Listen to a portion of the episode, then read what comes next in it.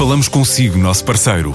No mundo dos negócios, a transação de imóveis, equipamentos industriais, arte e navios é garantida pela experiência de profissionais, com solidez, rigor e isenção. Encontre-nos em avaliberica.pt. A Vale Ibérica, porque é de leilões que estamos a falar.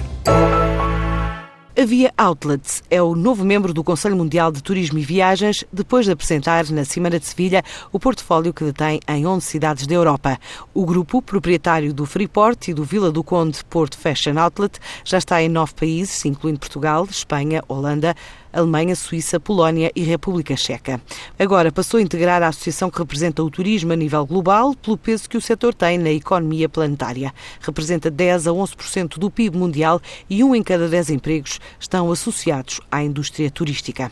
Em Portugal pesa 12 a 13% no PIB, sendo o principal driver das exportações e são os turistas que são responsáveis por 30% dos gastos feitos em shoppings. Dados que levam Nuno Oliveira, o diretor do Via Outlets para Portugal, Portugal a justificar esta adesão. Somos já o segundo maior player na Europa em termos de uh, gestão e propriedade de centros comerciais outlet.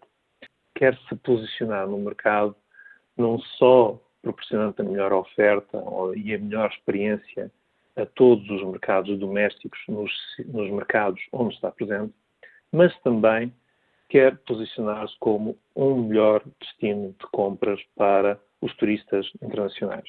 Nesta perspectiva e querendo via fazer melhor, tornámos-nos membro do WTTC para, em conjunto com os diferentes players que já lá estão presentes, podermos aprender, aprender mais sobre esta indústria e acelerar aquilo que é o nosso crescimento pretendido nesta área de negócio. Assim que resulta a nossa entrada no WTTC. Por que é que isto é relevante? Porque, na verdade, isto demonstra que nós, Portugal, temos uma capacidade única e uma, uma tremenda oportunidade, que é trabalhar países de língua oficial portuguesa, que entendem Portugal como a porta de entrada para a Europa e conseguimos oferecer a esses condições em termos de serviço que são únicas, começando pelo facto de partilharmos a mesma língua e estamos a dar a oportunidade de conhecerem marcas que provavelmente nos seus países de origem ainda não têm essa capacidade. Existe aqui um, um outro eixo, tem a ver com o mercado da China, que é em toda a Europa o principal mercado em termos de gastos dos turistas não comunitários.